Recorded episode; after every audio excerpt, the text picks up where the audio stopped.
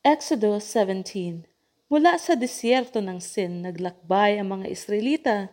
Sila'y humihinto at nagpapatuloy kapag sinabi ni Yahweh. Sila'y nagkampo sa Rephidim, ngunit walang tubig doon, kaya nagalit sila kay Moises. Sinabi nila, bigyan mo kami ng tubig na maiinom. Bakit kayo nagagalit? Bakit ninyo sinusubukan ang kakayahan ni Yahweh? Tanong ni Moises. Ngunit talagang uhaw na uhaw na ang mga Israelita, kaya sinumbatan nila si Moises. Inilabas mo ba kami sa Ehipto para patayin sa uhaw pati mga anak namin at mga alagang hayop?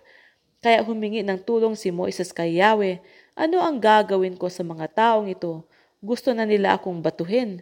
Sumagot si Yahweh, magsama ka ng ilang pinuno ng Israel at mauna kayo sa mga Israelita.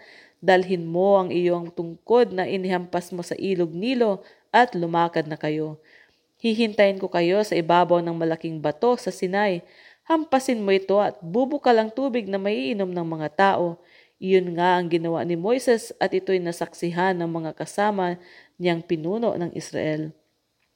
Ang lugar na iyon ay pinangalanan niyang Masa at Meriba sapagkat nagtalo-talo doon ang mga Israelita at sinubok nila si Yahweh. Ang pinagtalunan nila ay kung pinapatnubayan nga sila ni Yahweh o hindi. Nang ang mga Israelita ay nasa Rephidim, sinalakay sila ng mga Amalekita. Sinabi ni Moises kay Josue, Pumili ka ng ilang tauhan natin at pangunahan mo sa pakikipaglaban sa mga Amalekita. Hahawakan ko naman ang tungkod na ibinigay sa akin ng Diyos at tatayo ako sa ibabaw ng burol. Sinunod ni Jose ni Josue ang utos ni Moises at, sin- at hinarap niya ang mga Amalekita. Si Moises naman kasama sina Aaron at Hur ay nagpunta sa burol. Kapag nakataas ang mga kamay ni Moises, nananalo ang mga Israelita. Kapag nakababa, nananalo naman ang mga Amalakita. Nangawit na si Moises kaya sina Aaron at Hur ay kumuha ng isang bato at pinaupo roon si Moises habang hawak nilang pataas ang mga kamay nito hanggang sa lumubog ang araw dahil dito'y natalo ni Josue ang mga Amalekita. Sinabi ni Yahweh kay Moises, Isulat mo ang pangyayaring ito upang hindi ninyo malimutan at sabihin mo naman kay Josue na lilipulin ko ang mga Amalekita.